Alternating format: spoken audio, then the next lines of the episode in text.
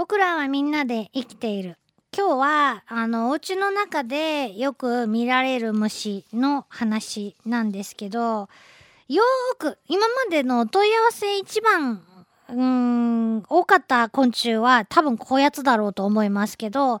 えー、うちの中で茶色くてちっちゃい、なんか小豆をちっちゃくしたみたいな、あのー、楕円形のね、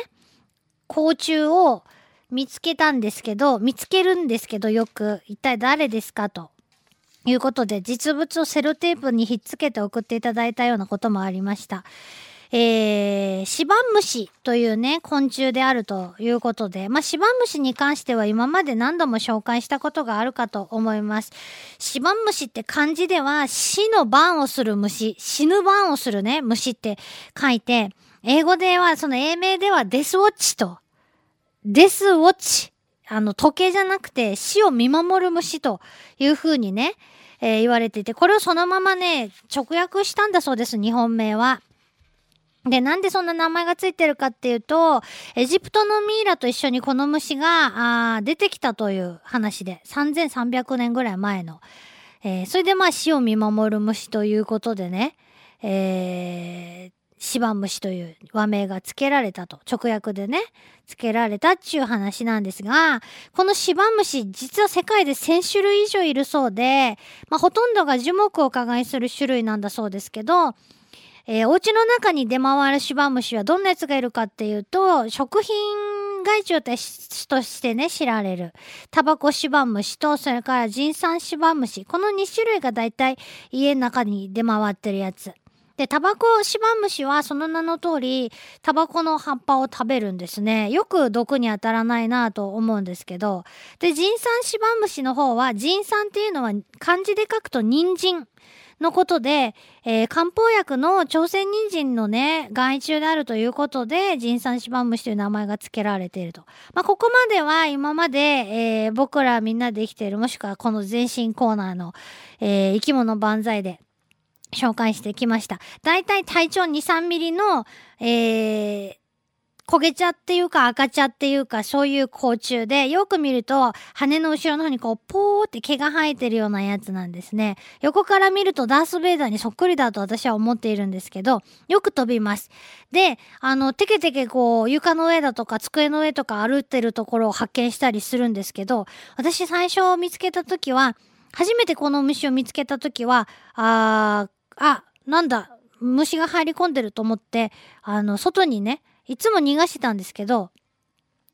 な、あまりにもよくうちの中で見かけるようになったので、これは家の中で湧いとるなと思って調べたのがまあきっかけだったんです。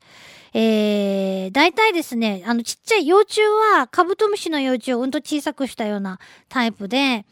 あの、小麦粉とか、それから海苔、ね、パリパリ海苔とか、ビスケットとか、一度、あの、リスナーのニョリさんだったかな、ココアを飲もうと思ったら、なんかプチプチしてるなと思ったら、この幼虫が入ってたというようなことがあったり。それからまあ、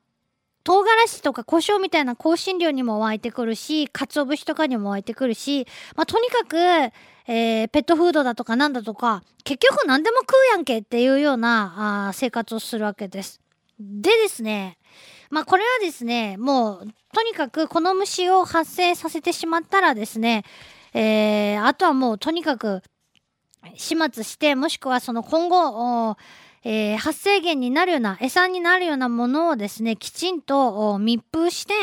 保管する。もしくは、あ一度開封したものは、あサクッと使い切るというのが一番の防除策になるわけですけど、小麦粉とかね、そんな簡単に使い切れんしっていうようなものはきちんと密封するというのが大事なんですが、どんだけ密封してても私一度海苔のカンカンを開けたらわんさか湧いてたことがあって、えー、どっからって、もうこれどうしようもなないですよね、カンカンの中に。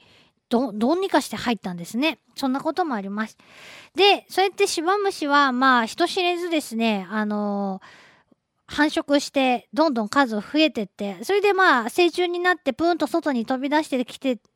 やっと人目についてね、湧いとるということに気がつくわけなんですけど、なるだけ会いたかないです。で、えー、そのですね、シバムシに実は寄生する虫がいるよと。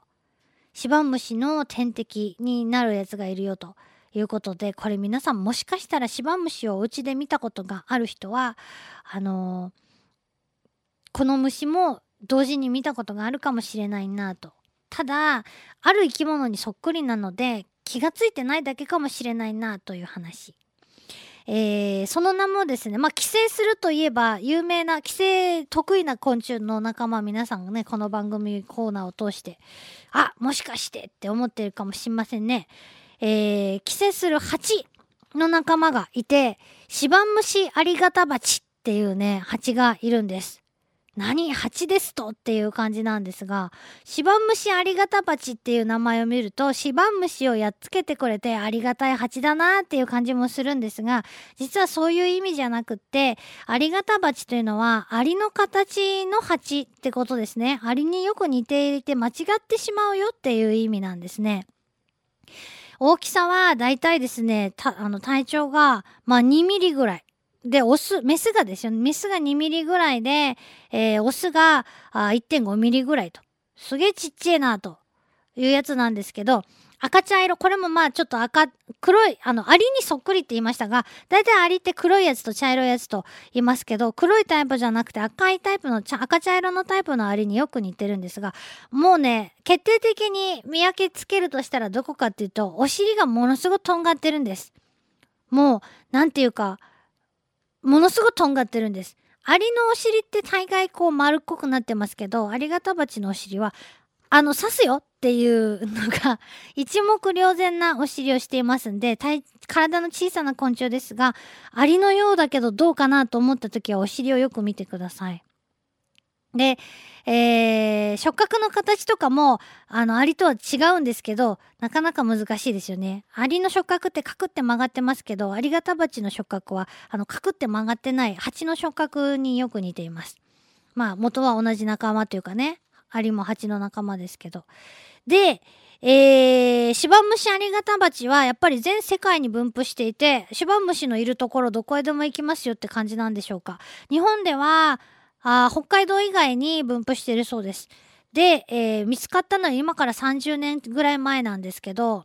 福岡でも見つかってるし、まあ今は関東より西では各地に分布しているということなんですね。で、えー、まあ芝虫ありがた鉢。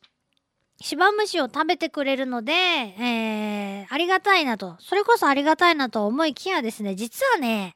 その尻で人をも刺してしまうと。いうことで、この刺されると何らかのやっぱり毒成分を注入されるわけなんで、刺された部分が腫れて痒くなると。で、夜の間に刺されることが多いそうなんですね。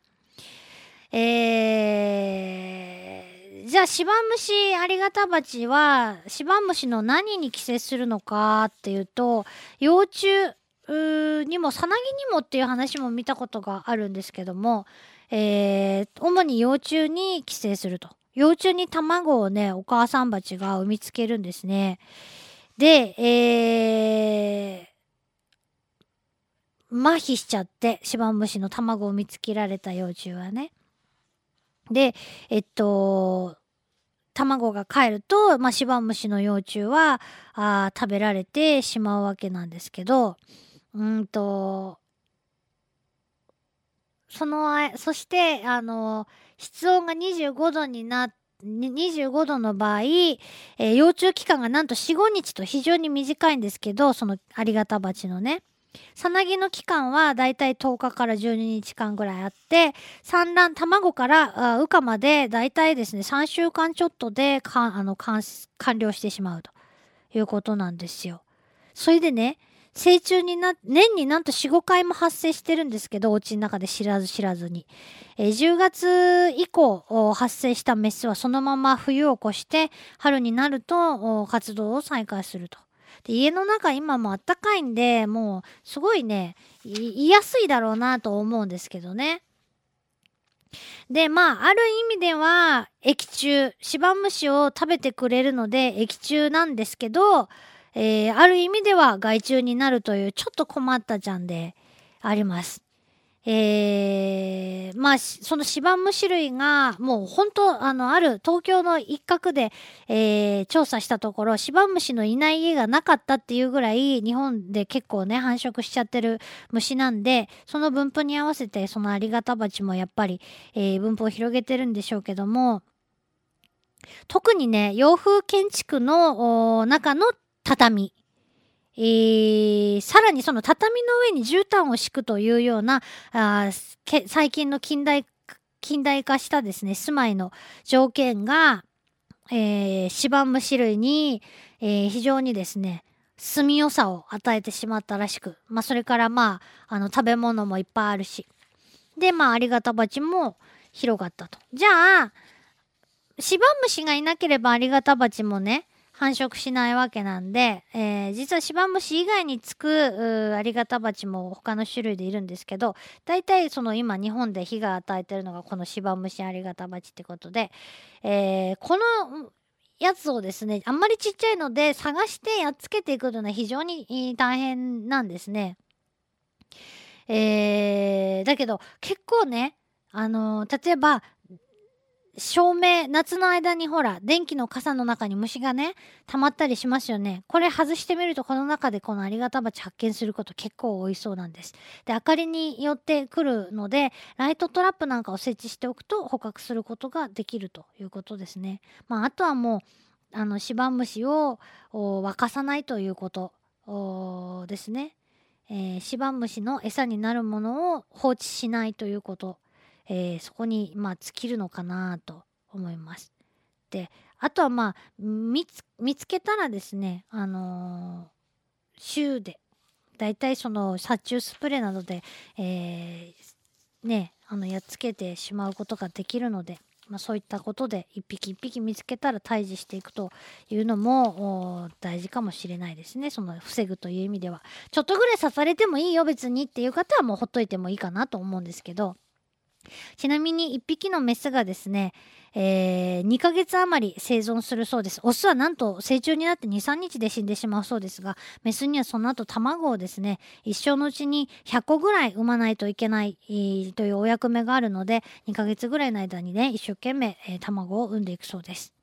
うん。私も家で見たことがあります。ああ、ありがた鉢がおるなと思って。刺されたことがないと思ってるんですけど、蚊じゃないような気がするな、これっていうようなやつは、もしかしたらこやつの仕業だったかもしれないなと思いつつ、えー、お家の中で。ね、また家賃も払わんで勝手に居候してるんですけど、そういう虫の話でした。LoveFM Podcast LoveFM のホームページでは、ポッドキャストを配信中。